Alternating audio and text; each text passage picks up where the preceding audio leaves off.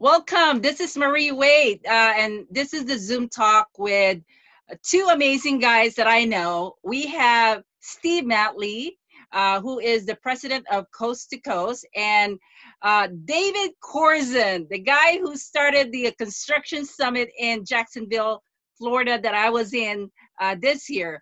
And I was so excited uh, to uh, be a part of that event, uh, David. And this is, I think, the first time you and Steve are meeting each other. So, uh, welcome, both of you. Welcome. Yes. So, uh, I'm going to go ahead and start with you, David, because I, I just wanted to let people know how you and I uh, met. And I believe it's through Meredith Allen. Meredith introduced me to you, and she told me about your big event on Jacksonville, Florida and you had this amazing uh, fun event that uh, I experienced. You had over, uh, I believe, uh, almost 150 uh, people in there. Am I right, or more than that? I, I don't know. 180. 180. There you go. And you had a lot of great people. Uh, I remember meeting the guy who was in charge of the In-N-Out business in there. It was incredible. I had such a great time talking to him and uh, i'm sure there's a lot more people that i met that i just have to remember. But um, i really want to thank you for that opportunity by the way. I want to take this You're time welcome. now because i don't want to forget about it. And uh, and then that was also the time that you and steve uh, talked on the phone. We were all on a conference call. And uh, we you explained to us what the construction summit. So um, i'm going to actually ask you to just go ahead and give us more information about the overall goal of the Construction Summit and what your plans uh, for that event. Well, right now, uh, that was back in January, and uh, we have the summit. We do a couple of executive retreats. We have our monthly cocktail receptions. A lot of the a lot of my events have been put they're frozen right now just because of the pandemic. Yes. And um, but uh, I did do my site visits uh, in, at the end of February down in Fort Lauderdale. So I'm scheduled for January 13th to the 15th at the B Ocean, right down on the beach in Fort Lauderdale, uh, for the 2021 summit. Uh, we were supposed to do our women's retreat in early August, but because once again um, they canceled South by Southwest, which was 250,000 people and 350 million dollars worth of revenue. Uh, I'm supposed to do my site visits March 24th, I think. I just decided, you know what? We don't know what's going to happen. I have my commercial version in October in Milwaukee. Uh, so I decided, you know, I'm going to push the women's event. I'm going to co-locate that, those together, and hopefully by then people will be able to travel and so forth. Which I have no idea. I might have to do those virtually. I mean, um, it's up in the air right now. It all depends on how things go over the next couple months. Uh, a lot of things will change. I mean, we just don't know if people are going to get on planes. I'm not a doom and gloom guy, but we just don't know what's going to happen. People will they go out to restaurants like today, tomorrow?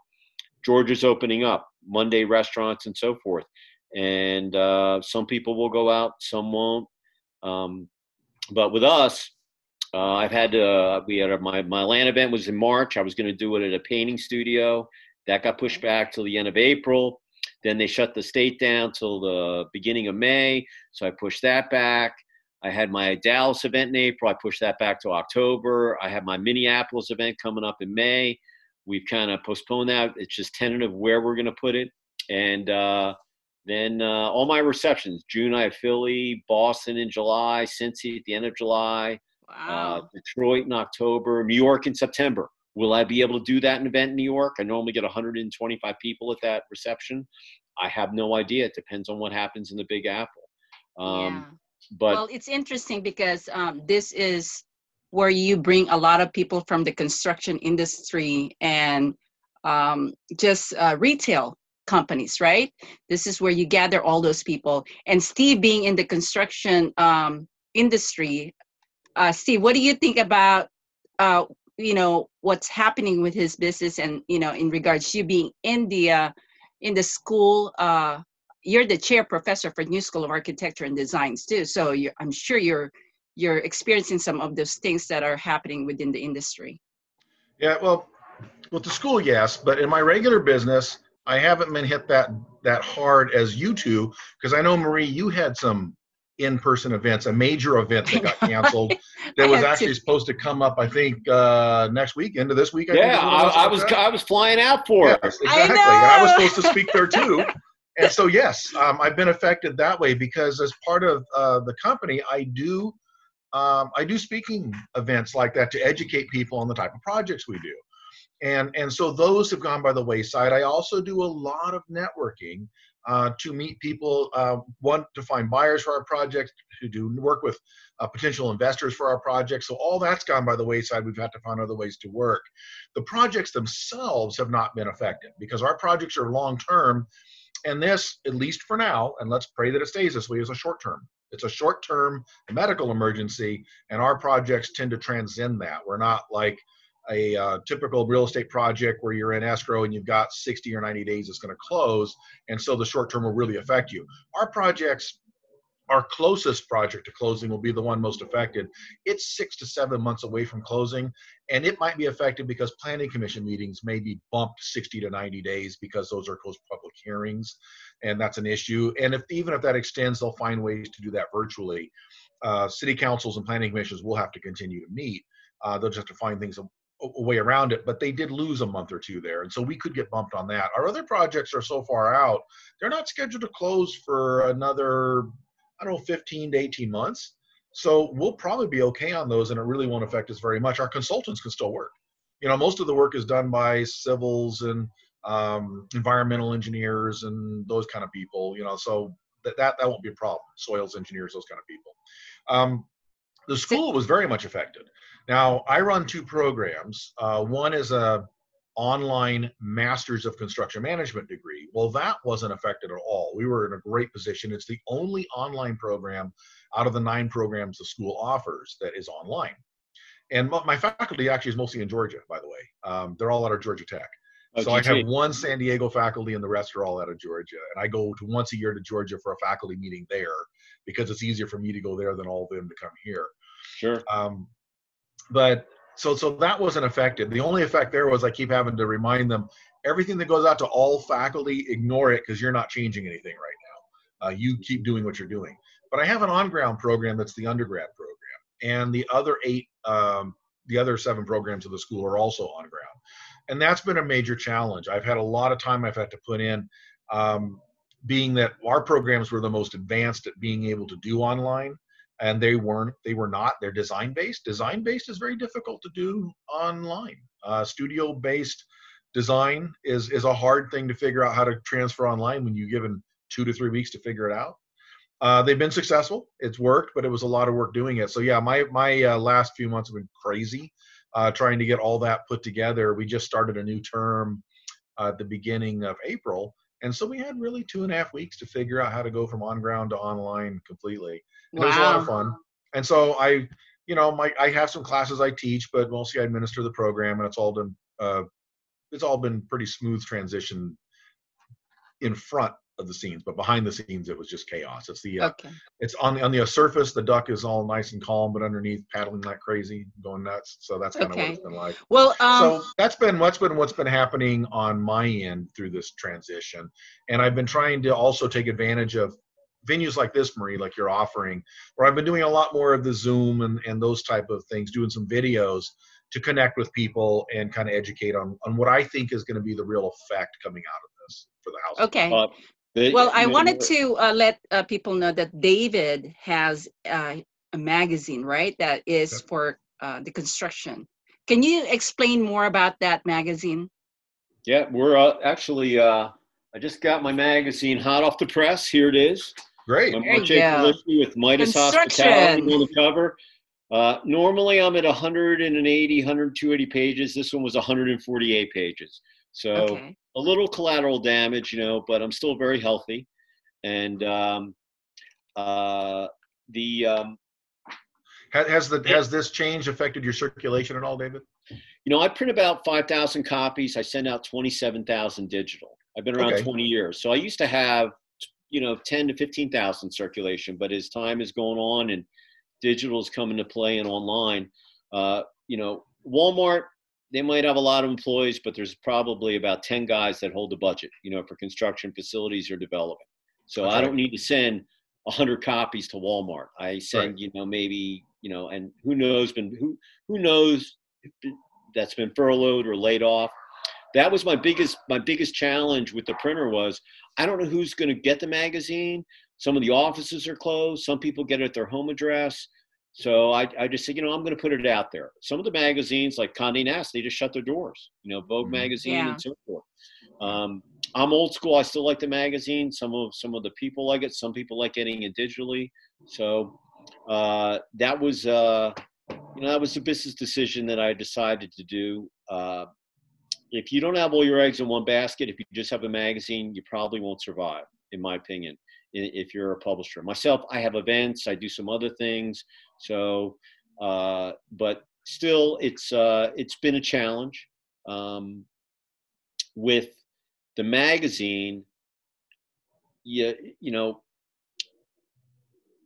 I'm hoping that people will get the magazine eventually once they get their mail and so forth, and that they're not scared to touch it, you know, because they don't know how long the virus and and you know all all the fear and gloom and doom and gloom that's on the news, you just don't yeah, know. I know. And uh, so, and uh, at the post office, half the guys are calling in sick they and they have temps back there, and yeah, you, you know you're at the mercy of the post office, and we all know how the government, how efficient those guys are. They're doing a great job. I love them down there, but um, we printed it. It got mailed. I'm, I'm uh, actually right before you called, I was uh, updating my sites because I'll send out my newsletter tomorrow with the new issue, and um, hopefully. Uh, but what I had to do is uh, we decided we had to keep our name out there, so I started a CCRE Digest we were doing some fun things with people and uh, some profiles.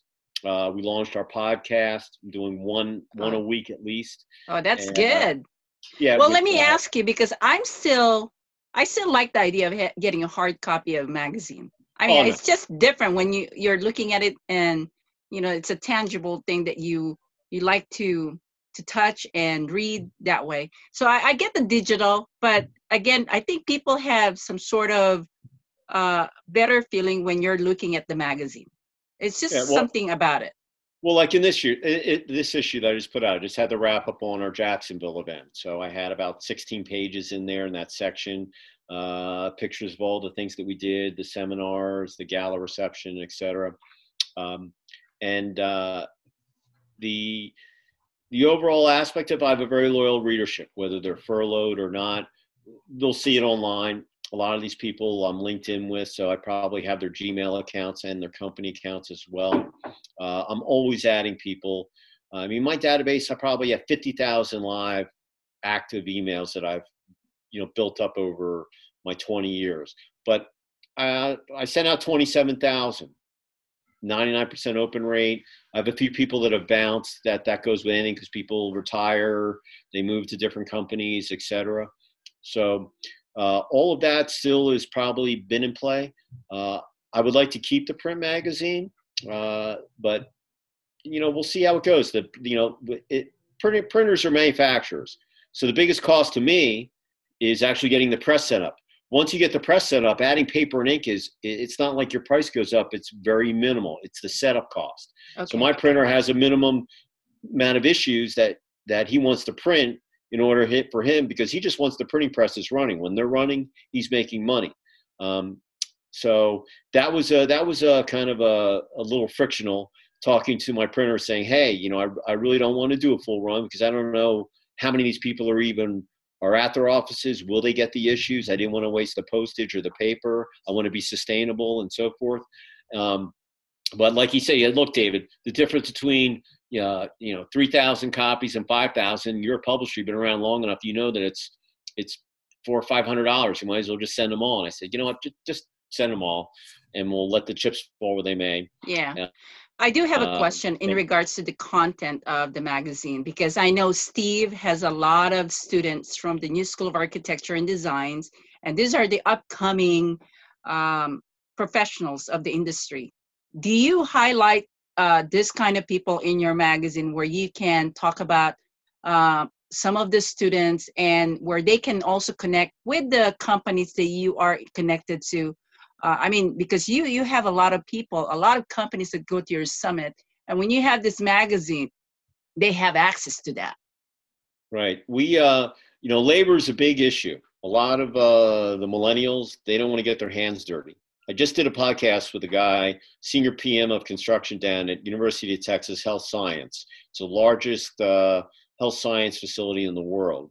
Anyway, this guy uh, Brooks Herman, uh, he uh, started his career as a GC. Then he went to Francesca's, rolled out hundreds of stores. Then he went to Academy in the big box, and now he's on the campus.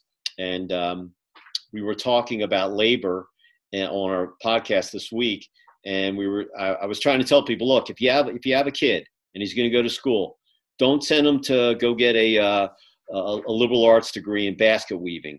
You know, send, send them to a trade school and have them because we need plumbers, electricians, drywall, welders, people that know construction management, become builders.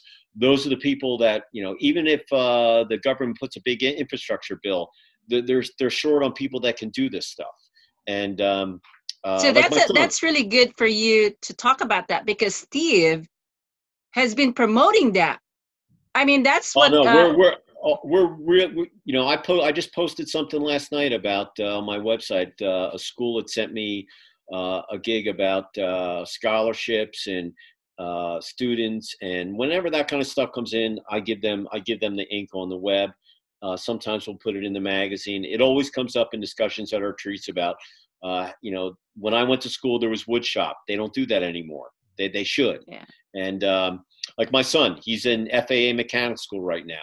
Uh, and he's supposed to graduate this summer, but because of the uh, pandemic, he just finished uh, uh, avionics and engines and so forth. But right now in his last block, he's got to do online, but he'll graduate, and all the airlines are basically Delta's has about 15% of its planes. 600, 600 of them are parked at, down at Atlanta Hartsfield, but they all have to get maintenance, so they're still working. And uh, I just said, just keep your blinders on, get your diploma, your at your license, and then you're going to get scooped up. But believe me, without the airlines, this country's not going to come back. They're all going they're all going to start flying again. The question is, how quickly will the public get on the airlines when they know it's safe and so forth? Yes, um, Steve. I mean, I know that you had TV shows talking about women in constructions too. Remember that show that you also did? talked about trades. I had a I had a master plumber on the show uh, who had come up from the through the ranks, and he talked about um, both his parents were highly educated, and and he chose to come into the trades, and that's what he did for a living. And he talked about why he did that, and the number of people that um, he hires who he's able to help their families feed their families. You know. Um, by by creating a, over the time a plumbing operation that has multiple trucks out in the road and those kind of things. He actually uh, was on the board of, of one of the local plumbing um, councils, um, trade associations. So I had him. We did. I did talk about two women that were in the construction industry, um, why they chose that, and and why that is a very viable and desirable career for women, even if they don't know it is and and what their experience was. And the interesting thing was, um, they did they did acknowledge the fact that that you have to think about going in an industry where you're mostly surrounded by a bunch of sweaty, smelly guys all day and use a porta potty. But at the same time, they acknowledge that they have the easiest time getting ready for work of anybody because they have professional jobs. They're construction managers. They so they run crews. They they are, they are professionals. They're they're degreed professionals. Um, but they don't have to worry about getting their hair done because you're going to wear a hat all day, right? You get a hat head anyways. They don't worry about what they're going to wear because it's blue jeans, the company shirt, and six inch boots every day and a vest. So, you know, and the eyewear. It's just what it is. You wear your PPEs. And they like that because they can sleep in an extra 30 minutes to 45 minutes every day because they don't have to worry about getting all dolled up to go to work. It's a piece of cake. They go out and do their thing and in the field. And uh, they do very well. And the, and the thing is that the secret is that people don't know for women in the construction industry, there is no pay gap. It doesn't exist. In fact, it might be reversed. And the reason is supply and demand. Companies all want them because they want to be more diverse, but there's not very many that want to do it. And so when they can find them, they will pay them. If they show up and act like they're interested, they'll get paid very well in the industry. And and so I, have talked. I, I, I like to talk to people about the, those those things that our society has spent 50 years telling people they shouldn't do. Uh, you know, for 50 years and three generations, our entire public school system has taught people if you go into the trades or manual labor, you must be a loser. What a horrible, horrible message. You could that's- Yeah. a Wow. millionaire if you're a plumber. Oh my God. Well, here's the thing. I, I told my son when he was when he when he was trying to when he was deciding what he wanted to do, he, he wanted to be a uh, a, um, a mechanic for cars because he's a you know car junkie. And then he wanted to do motorcycle. I say better go someplace warm because they don't ride bikes all year. I don't run my Harley. I only run it in the spring and in the fall. Too hot in the summer here. And then he we decided, look, six hundred thousand people are going to retire on the airlines. Let's go that route. But I said, you know what? Let's go find someone that doesn't have a plumber that doesn't have any kids to give his company to. Become an apprentice. You'll be uh, you'll be a millionaire because everybody needs water. They all need it for water. They all need to take showers. They need it. You know, you could do commercial. It, it's you could write your own ticket. But uh, he was like, "Oh, you'll I'll get plumber crack jokes." I was like, "Come on, what? Just, that just roll, And you know what? The people roll making roll those the jokes, punches. The people Yeah. making those jokes are driving a used Kia and they have a roommate to afford their rent Yeah, and they're exactly. paying back yeah a huge amount of student debt where you got paid to go to school and and the thing is and i actually did this uh, presentation a little about a year ago to a group and it was it was a group of architects and so I, I actually my whole premise on it was the inverse relationship in my experience between compensation and prestige and i talked about the projects that i worked on that have the highest prestige because i worked on some that I see in postcards and I see in the in on TV commercials and those kind of things. Uh, I, people recognize the buildings. Oh, that's so cool! You worked on that. Okay, well, I, it's construction manager, so I got paid well, salary and bonus. But then I actually got paid a lot better working in production housing, and nobody's really impressed by that. When you say, "See that tract of homes, those 400, I built those," so people are go, "Oh, you're the guy caused the traffic problem." I see. You're you're the urban sprawl, you know, the suburban sprawl guy. And then now I just do the land there's nothing to brag about. We don't design, engineer, or build a darn thing. We just provide the land and the title it. You can't point to anything and say, I did Sure. that. What do you say? I had that in escrow. I drew a map on that. Nobody cares. Um, you know, everybody in planning commission hates you when they show up. But the the compensation's been much greater. And so my point at the end of it was I pointed out to this group the average salary for a master plumber in the United States and the average salary for a licensed architect in the United States. Both went to school, the plumber for four years in an apprenticeship program, and then some additional training as he worked through journeyman up to master level. Uh, the architect, five years is usually what's required uh, as a terminal degree, and then you work for at least two to three years in a practice before you earn the right to take one of the most difficult professional exams that exist. And in the bottom line, the the uh, architect nationally makes about seventy-one to seventy-two thousand a year on average, and the master plumber is about one hundred six. And who makes the jokes? Everybody, the plumber gets the jokes. guess who's really making the money? And guess who had five years of tuition that had to be paid back in the form of student loans? The plumber did not. The plumber got paid and worked and went to school as an apprentice and got paid to go to school. So if we send the message out to people, now there is some truth to the fact that at some point you may not want to work manually as you get older because your body might start rebelling. Because I did that, and some sometimes your back and your knees hurt. And the truth is, plumbers, drywallers, roofers, concrete layers, ironworkers, they they do a lot of physical work. And so by the time you get close, you know, in your upper 30s to 40, your body might be saying, "Can we do something else?" But you know what? You can still go back and get a different degree later on or get a cer- certificated or if you work your way up like a lot of the tradespeople do you own your own business that was the model you apprentice and work under someone else and make all your mistakes on their dime as you learn You know, it's amazing. My, my, you know, with his A&P license, even though he's certified by the FAA to work on anything that's got a jet engine, he, you know, air, you know, that that's where he would, he's getting recruited. Yep. He could go work on a train. He could go work for a healthcare facility. He could work at any of those types of in. He could go into the uh, armed forces, go to boot camp, and he'd be an officer. That's right. and maybe, and so I told him, look, you're 21 you, you you could write your ticket. You got people all recruiting you. You just put them all in there, and then at the end, uh, you know, you can figure out. But getting back to your women's thing, we do uh, we do these two executive retreats, and they're the same formats. We do a three-hour roundtable, we record them, and then we do two wrap-ups in the magazine. Same questions. The women's event is 100% completely different than the men. Mhm. Just the answers, playing in a man's sandbox, getting respect. Uh, you know, you know, asking, hey, why why am I not getting that, you know, that pay? Having to juggle children and uh, and, and all of those things. And it's amazing. Actually, the women's one I, I, like even better than the men's because the men's there's a lot of egos and testosterone in the, in the room, and the women they're they you know it gets very deep in those conversations. I mean, uh, it, they're uh, it, it's just and but it's amazing. It's the same format, same questions, completely different. And well, well, you know, men we tend to stop at news, weather, and sports when it comes to communicating. Yeah, women will get yeah, into exactly. stuff and actually answer the, questions. You know, the big you know, it, it, in retail, most of the people that are going into stores are women. That's so right. a lot of the people that are designing these stores, women understand, hey, I need more room between the fixtures when I'm walking through the aisle, or I need the dressing rooms this way and that way, and then and they have more of an insight than like my wife would be much more of a person to ask questions about a retail store than I would because I mean I go into them, but I'm in it all day. The last thing I want to go do is look at another shopping center or a retail or a big box, you know. Uh, so, it, you know, it.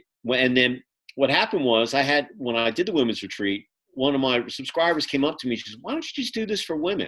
And I said, "You know, I don't even know how many women I have on my subscription base." So when we looked at it, I was like, "Hey, there's actually a lot of women on here that are in here. We could actually yeah. do that." That's good. And then, and then when we started our lead up our organization, you know, this this past year, uh, we looked at how many women on there, and I was like, darn, we, you know, shoot, half the workforce is, are females. We're looking for X amount to join that. You know, so, listen, without women, the country's not going to work. You know, that's true. World War II, they built airplanes, and everybody's stuck together, just like here, right now. They're on the front lines, you know, helping and um, no, more and, and more. I find, I find they bring a different element. That's why the companies want them. That's why the companies that don't have them want more of them because and I know there's a whole discussion on whether there's really a difference between genders and all that kind of stuff. I say all you have to do is look. If you got two eyeballs, you can look and observe. Oh, they're wired and, and completely different. Very different, and and women bring um, a different thinking ability and multitasking ability. Guys tend to be very project focused, linear focused. Let's get this done. Let's knock this out. Um, women will have more of a broader picture and can usually uh, process multiple thoughts simultaneously more than men can. Both are necessary. You need to have focus, but you also need to have a big picture. You need to be able to think about all the parameters going on and consider all the people, uh, the relationships, and how people are affected. At the same time, you need to focus on on time, money, quality, and and that's why true diversity to me is a diversity of thinking not so much about how people look, but the thinking. And the truth is that men and women in general are wired differently and bring a different type of thinking to the table and all of it, it, it you know it's, it's the uh, the yin and the yang the weaknesses of one is the strengths of the other and if you can have a good team of the right diversity of thought processes um, you have a much greater probability of success I like what, what I'm hearing from both of you. As a woman, surely I'm enjoying this conversation. I do have an idea, um, David, because I've been into your event I was wondering, would you be able to create uh, something where women can learn how to do some of the hands-on on plumbing or you know being a mechanic just for you know a short period of time within your event? Because we did some auto racing, we were throwing axe, we were doing virtual um, games uh, during your event. I was thinking if more for women to experience some of this, you know, uh, type of work, plumbing, mechanics, because I've also, I remember being interested about learning how to uh, fix your car. And I was never, I couldn't really find a way to do that. But I mean, that's something that would be interesting, I think. Don't you think? I'll, I'll tell you, a lot of the, uh, a lot of, a lot of the organizations like the, the HVAC community, they have, uh, they have a women's chapter. Uh, the roofing guys, they have a women, you know, women's group that that's in there. So a lot of the different building products, they will have a women's sector.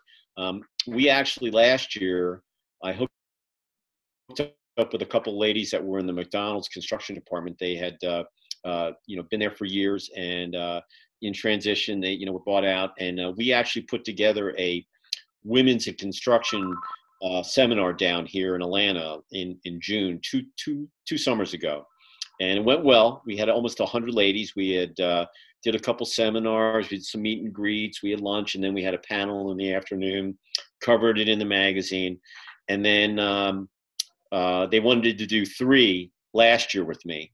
And uh, at that point, at my women's event that I did up in Buffalo, um, we met the lady that was the New York chapter president of NABU, which is the National Association of Business Women Owners. Yes, I'm and familiar with that one.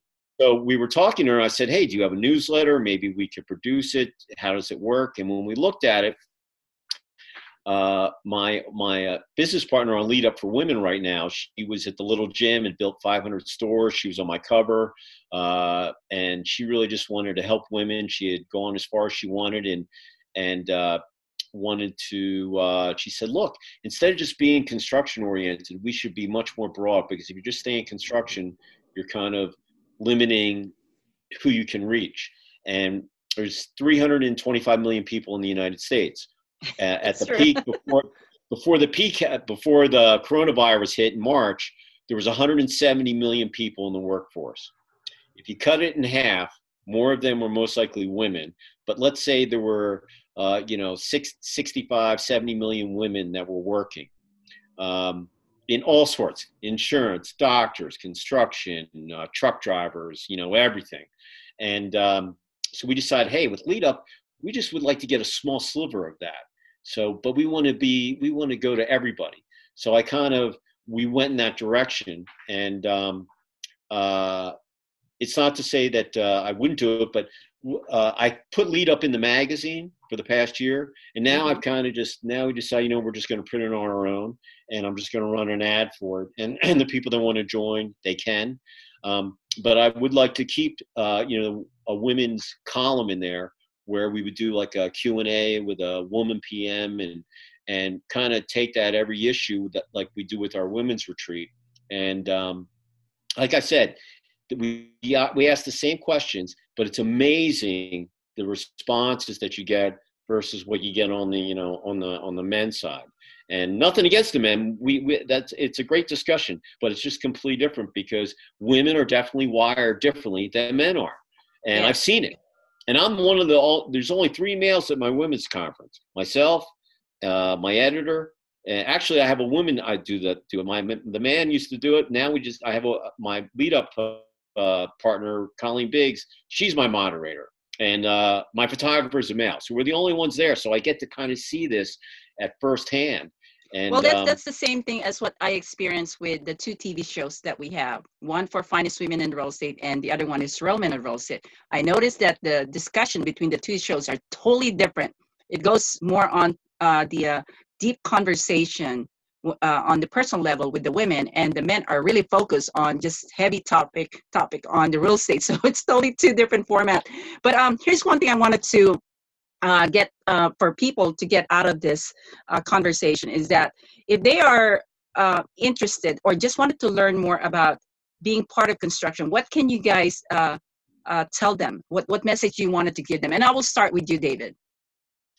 Well, if you're gonna get, if you want to get into construction, the best thing in, in just general construction, if, whether it's residential or commercial, there are a couple big organizations out there. There's uh, the the uh, AGC, which is the Association of General Contractors. There are national chapters in every state. There's also the ABC, which is the Association of Building Contractors. Uh, that's more of a residential side, but they do have a commercial sector. Um, uh, any construction project that you see with a sign on it, you can always go up there and talk to the superintendent and say, hey, uh, you know, how can I, uh, you know, get in and so forth. Sometimes you're going to have to work your way down. There also is another organization called uh, PMI, which is the Project Management International. Um, that's a, and most of those people are, are involved in construction, uh, where connect. It's really connecting with people that are within the sector, and then you have to decide on where you want to go. Do you want to be a plumber? Do you want to be an electrician? Do you want to be in drywall? Do you want to be, you know, in those different sectors that are in construction? Um, and getting your name out there and being persistent. Uh, like I said, there's a shortage of labor out there on in the construction side, and uh, I'll tell you, once this is all over, pharmaceutical and medical facilities are going to be booming in this country. Um, it, it, they're, they're not going to find enough people to get all that stuff done and they're going to bring all those business, you know, pharmaceutical production. It's going to leave China. It's coming back, not after what, what we just went through or are going through. Um, okay. Um, but that would be my, but that would be my main thing is hey, listen, you can Google any of those organizations. They're all up on the web, and get yourself involved and um, uh, and get your name out there. Okay. Sure. What about you, Steve? I would agree with David on on uh, looking at where the where the boom is going to be after all this. Not just the pharmaceuticals themselves, but all the accessory supplies like, say, face masks, um, gauzes, face shields, gloves, all that stuff. China cornered the market on, and so uh, you're going to see a lot of that stuff coming back. I also look at a shift, and I actually put a video up on this the the design, uh, the urban planning and land use and design trends of the last 20 years or so have really been pushing people to the urban environment. Um, more people in smaller spaces, um, trying to avoid developing undeveloped property, um, more efficient use of resources, mass transit, those type of things. Basically, um, building up the urban cores and trying not to develop suburban and, and semi-rural and rural areas. However, what works to mitigate um, carbon footprints is the exact opposite of what you want to do if you're trying to prevent the spread of a pandemic. You don't want everybody in one place if you're trying to prevent the spread of a pandemic. I see a lot of people that maybe lived in their one to two bedroom or studio in the city, relied on mass transit, that just went through a quarantine period where the parks, the beaches, the hiking trails were all closed. The common amenities that make it make it okay to live in six in five or six hundred square feet like say your workout room your your lounge your business center in your building your pool deck are all closed. So you're stuck just in your four walls. You can't avoid people because the elevator's got 20 people in it getting up to your unit. You can't get around because you relied on mass transit. I see a lot of people saying you know what? I'm going back to the house in the suburbs. I want four walls. I want a yard. I want my even if it's a small yard i want to be able to step outside breathe the air see the sunshine and not be fined for it or be harassed over it and have to wear a mask on it. Um, I want a place where my family member who works in the medical field doesn't can be quarantined in their own room, and and not in, in where we live in a small one bedroom place. And I, I see um, two working adults that all of a sudden have to work remotely, and they're both trying to do Zoom calls with their work in no place where they're not talking over each other, while the kids are also trying to attend virtual school. That's insane and that's what people have been dealing with. And i see there's going to be a big demand back for the single family home again even if the policy people the people trying to push the policy are trying to keep that urban development and the tiny homes and the accessory dwelling units and all that stuff pushing. I, I see a lot of people wanting to move back out to suburbia especially since now they know they can work remotely. A lot of companies may not some people will go back to work, but a lot of companies are going to say, you know what? I don't need to lease this much square footage. I can have a lot of my people working remotely save a lot of money in commercial. Oh no, that that that that's going to be one of. The, I just wrote about it in my column about people fa- are going to figure out that they can work from home. They don't right. need to sit in rush hour. They don't need to spend the gas and all the stress and all that. They can get maybe they have to go in the office once a week or a couple times a month. Um, that I the guy my the guy from UT Health he said that a normal meeting would take an hour. Now on Zoom, it takes 20 minutes. That's and right. Yes, that's true. yeah, and, and, there uh, will be uh, times that but, you have to go in and connect. But, we are, but as human beings, we're social animal. So, right.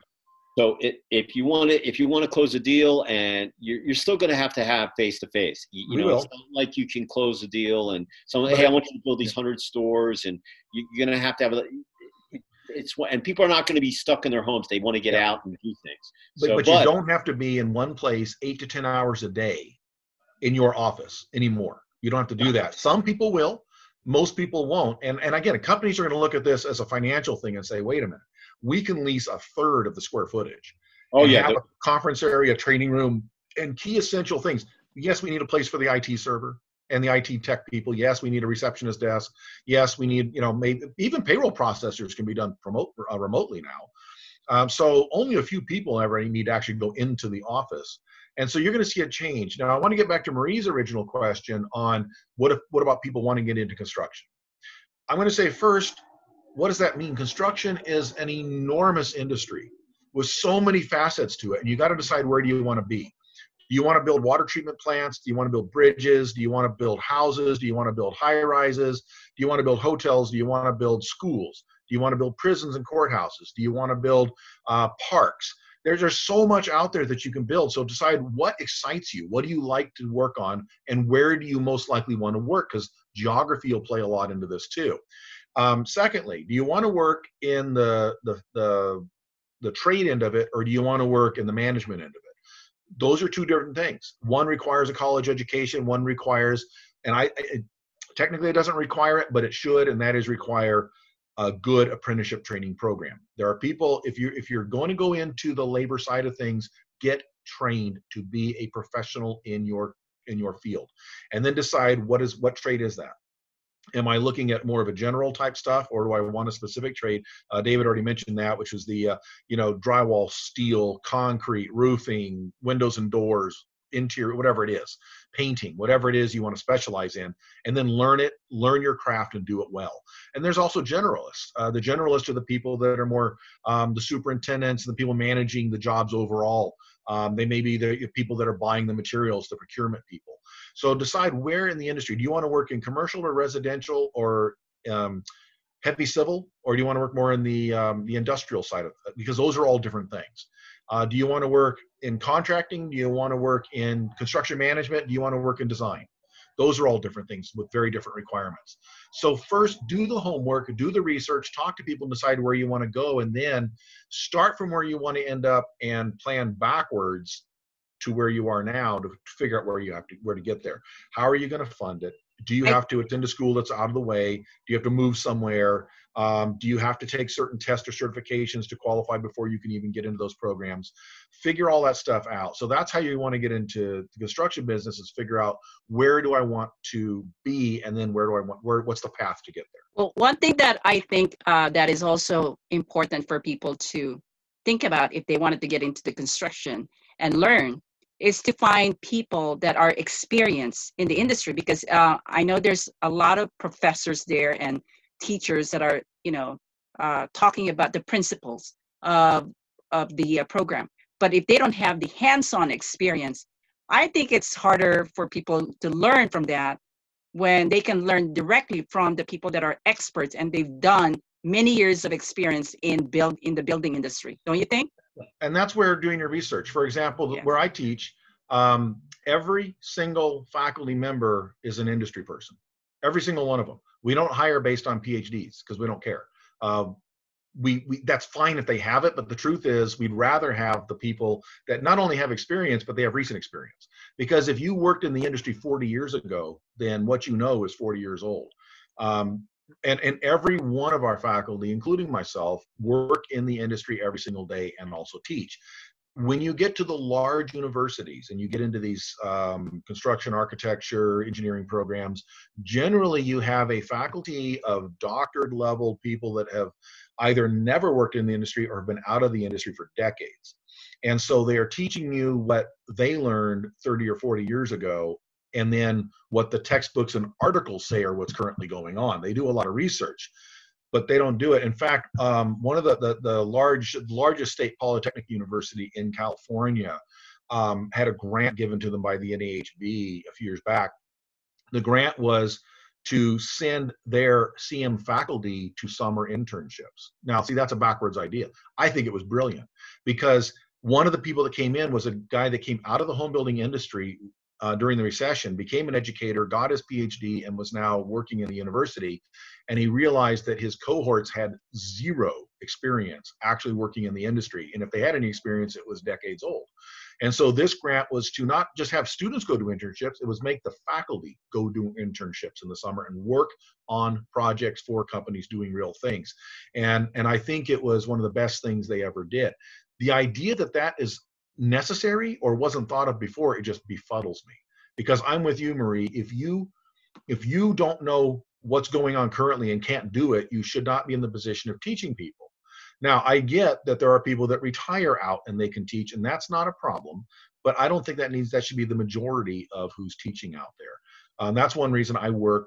At the, the the I've worked in three different colleges and or universities, and the two that I like the best were the ones that relied on faculty that were not um, doctorate level and didn't have a lot of publications and research behind them. What they had was everyday experience working in many facets of the industry.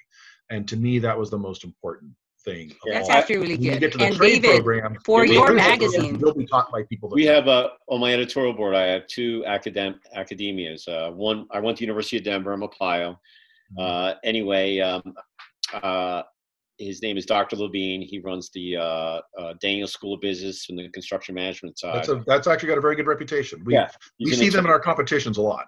Right. Yeah. But doc- but he's been on my board, but he also is involved with a lot of the construction that's going on, you know, on campus.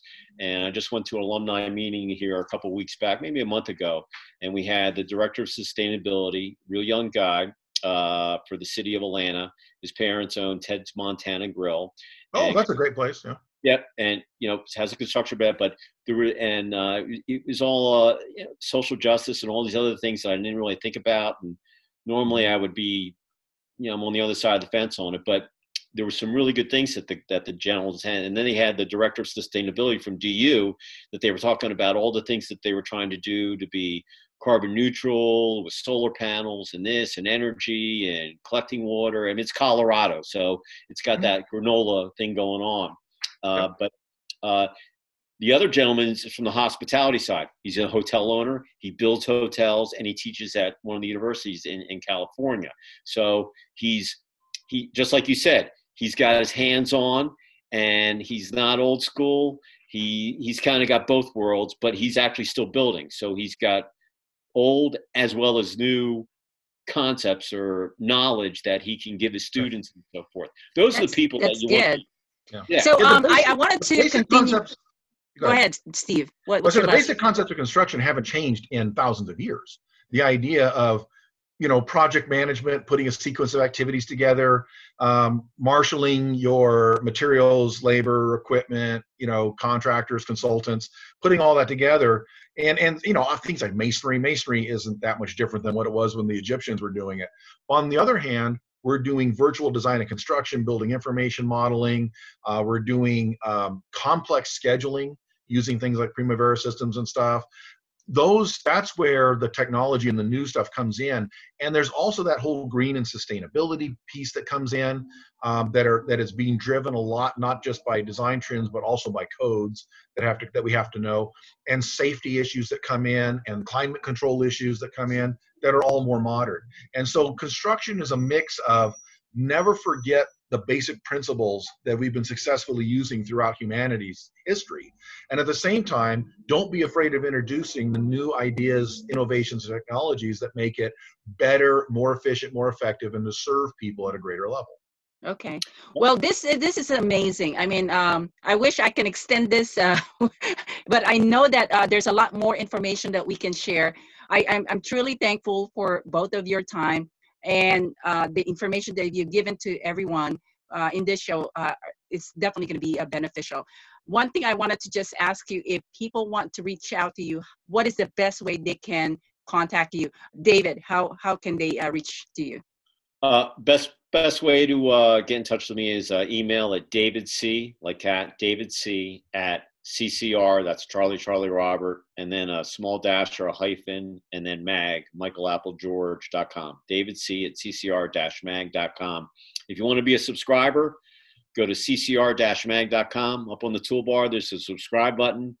Hit it, subscribe. They come right to me. I'll add you to the mailing list, and all my magazines are up there digitally. You can see everything that we do, but uh, that's the easiest way to get to me. David C. at ccr-mag.com. All right. What about you, Steve? Well, if they want to get to me and talk about our projects, our projects where we buy land, and title it, and sell it to builders, provide R1 and, and like commercial land, that's Coast to Coast Equities. And so the website, the best way to get hold of me there, www.coast, C-O-A-S-T, dash, the number two, coast. So coast to coast.com, but it's a dash and a number two between the two coasts. Okay. Um, if they want to talk to me about education, for example, we talked about how to get into education. If they're interested in talking to me, they don't have to come to the school I work at. I work at New School of Architecture and Design in downtown San Diego. But there's a lot of, you know, there's there's hundreds of great programs across the country. As, as I mentioned, we see them in the competitions, and and I would recommend most of them. They're great. Um, find out what works best, but I'm happy to answer questions on those. So um, and we have an online master's degree in construction. If you're in something else and you already got bachelor's and you want to work into construction that way. Um, that is New School of Architecture and Design, and that's New School arc N E W S C H O O L A R C H, newschoolarch.edu. My email address is smatley, S M A T L E Y, at newschoolarch.edu contact me there if you have any questions about uh, education or learning about construction if you have interest in more projects or how we how we fund things or who we sell to or what why we do what we do on the company side coast to coast equities and coast to coast.com all right after meeting steve here if we would have been able to come out and see your event I'm sure we could have put our heads together and come up with a program that we could have done out there. And, I know we can still do Absolutely. it, uh, David, especially now that we can do online events. Uh, so definitely you and I just need to connect and talk about it. I have a way to do that here. So let me know, okay? I am so uh, One thankful. more thing before we go, Marie. Can I yes. say one more thing? David, send me a link to your magazine website at my school email, and then I will forward it to the librarian, and we'll see if we can get the library to subscribe to your magazine. Yes, okay. awesome. Make it available to our students. We, the electronic version would be better for our students. Okay. Awesome. I think that would be nice because I can even envision it where the new school of architecture is part of your magazine and the students are benefiting from from your company and all your events. That would be amazing. All right. Well so thank you. And um, again we will uh, schedule another call in the future and hope you guys have an amazing week. And again uh, god bless you all okay? Thank you for hosting marie. We appreciate it. All right. Thank Thanks. you. Bye bye see ya